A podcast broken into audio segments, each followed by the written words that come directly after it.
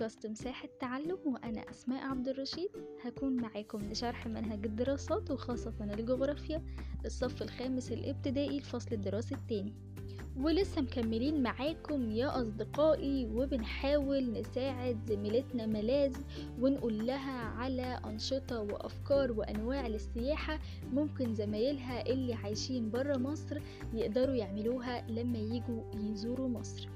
بس خلينا اقول لكم حاجة مهمة جدا حصلت، زميلتنا ملاذ سمعت التسجيلات بتاعتنا قبل كده وشكرتنا جدا جدا على الافكار الجميلة دي وقالتها لاصحابها، وبالفعل في ناس كتير منهم هيجوا يزوروا مصر قريب عشان يتعرفوا على حاجات كتير ممكن يعملوها لما يجوا مصر. بس هي سألتنا سؤال تاني، والسؤال ده خلاني ابحث وادور وهفكر كتير جدا واسأل ناس صحابي عن الحاجات دي، وهي قالت لنا ان في اصحابها مهتمين جدا جدا جدا بالرياضة وبيحبوا جدا جميع انواع الرياضة، فهل في مصر ممكن يكون في فرصة ان هم يجوا يحضروا احداث رياضية ودي تكون برضو سياحة؟ تعالوا اقول لكم لما بحثت ودورت اكتشفت ايه.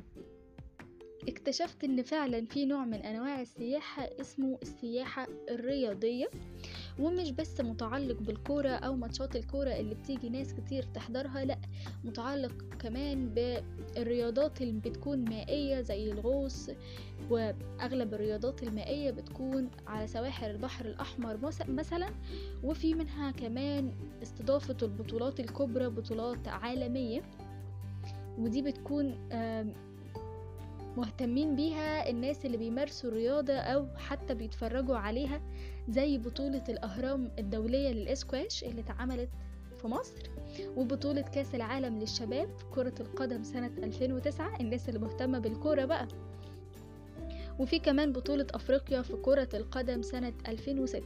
كل أنواع الرياضات دي اتعمل لها بطولات دولية تم تنفيذها على أراضي مصرية، ويعتبر كل ممارسين الرياضات وكل الناس حتى اللي جت اتفرجت بس كمشاهدين هم كانوا سياح في نوع السياحة الرياضية. اتمنى تكوني يا ملاذ لقيتي اجابة على سؤالك اللي كنت بتسأليه، وتقدري تقولي ده كمان لزمايلك اللي حابين يجوا يزوروا مصر يحضروا احداث رياضية مختلفة. وخلينا اقولك ان وانا بدور وببحث يا ملاذ كمان عرفت ان في نوع من انواع السياحة اسمه السياحة الطبية، ودي كانت حاجة بالنسبة لي بصراحة مفاجأة. هل في نوع من انواع السياحة اسمها السياحة الطبية ومتعلقة بالطب ازاي يعني؟ فعرفت ان في مصر كتير جدا من العيون الكبريتية والمعدنية مثل عيون موسى.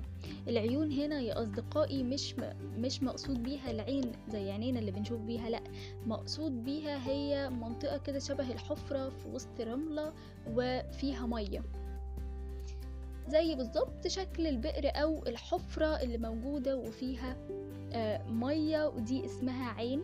فالعيون الكبريتية والمعدنية دي زي عيون موسى، المية اللي بتكون فيها بتكون بتعالج من بعض الأمراض، وفي كمان أماكن فيها رمال ساخنة غنية بالكبريت ليها خواص علاجية بتشفي من أمراض زي العظام والأمراض الجلدية. يعني إيه؟ يعني السياح أو الناس اللي بتروح تزور الأماكن دي بيحاولوا ان هم يدفنوا لهم جسمهم كده، وبيخلوا لهم طبعا مكان يتنفسوا منه او راسهم بتكون باينه يعني، بس بيدفنوا جسمهم كله وبيغطوه بالرمله في الرمال الساخنه دي. في مثلا الوادي الجديد موجوده رمال ساخنه غنيه بالكبريت وبيعالجوا بيها الامراض الجلديه وكمان بعض الامراض اللي بتكون ليها علاقه بالعظام، فدي حاجة مهمة جدا جدا جدا. وخلينا نتكلم كمان عن عين موسى بسينا. عين موسى في سيناء، الناس بتجيلها من كل الأماكن علشان بيقولوا ان المية بتاعتها كان ليها سر من أسرار العلاجات في بعض الأمراض، فدي حاجة لازم كلنا نكون فخورين بيها ان هي موجودة في مصر. كل الأنواع دي بقى يا أصحابي متوفرة في مصر، ساعدت على إن يكون في جذب سياح كتيرة جدا جدا، وأصبحت مصر وطننا من أهم الدول السياحية الرئيسية في العالم كله. وخلينا نراجع بشكل سريع كده على أنواع السياحة اللي احنا كنا بنتكلم عليهم من أول يوم كنا بنحاول نساعد صديقتنا ملاذ. قلنا لها ان في نوع من انواع السياحة اسمه السياحة الثقافية، وده كان منقسم للسياحة التاريخية وسياحة المؤتمرات وسياحة المهرجانات والمعارض، وكمان كان معانا السياحة الترفيهية وقلنا انه منقسم للشواطئ والسفاري والسياحة البيئية والسياحة النيلية. وعرفنا كمان ان في نوع من انواع السياحة اسمه السياحة الرياضية، وده متعلق بحضور الرياضات او ممارستها. وفي كمان نوع السياحة الطبية، وده متعلق بالعيون والرمال الغنية بالكبريت.